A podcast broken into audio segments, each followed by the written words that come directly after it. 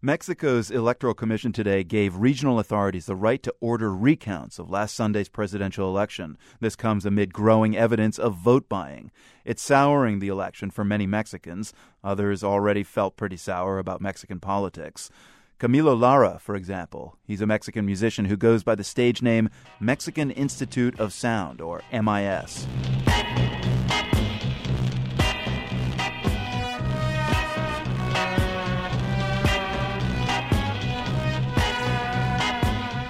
For years, he's gotten rave reviews for his funky remixes of retro Mexican pop music. But this year, Lara turned away from the party music. Just before the presidential election, he released a political song. It's simply titled Mexico.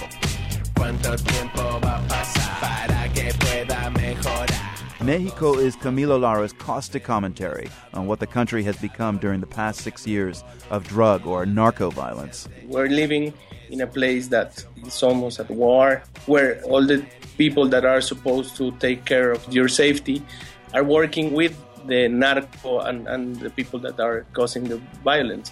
So I guess I try to do this kind of a song that speaks from my point of view. I don't have any agenda.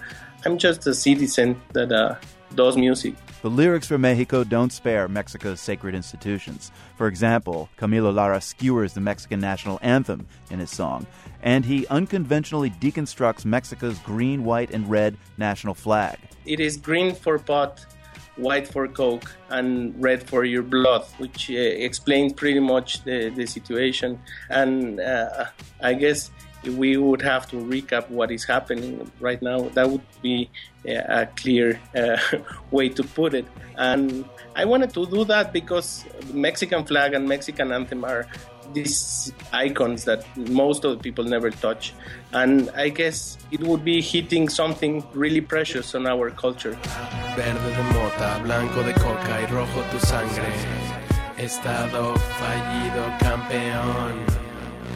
Orgullosos patios traseros, al sonoro rugir del cañón, y se siembre con tus manos la hierba, al sonoro rugir del cañón, y se siembre con tus manos la hierba, al sonoro rugir del cañón.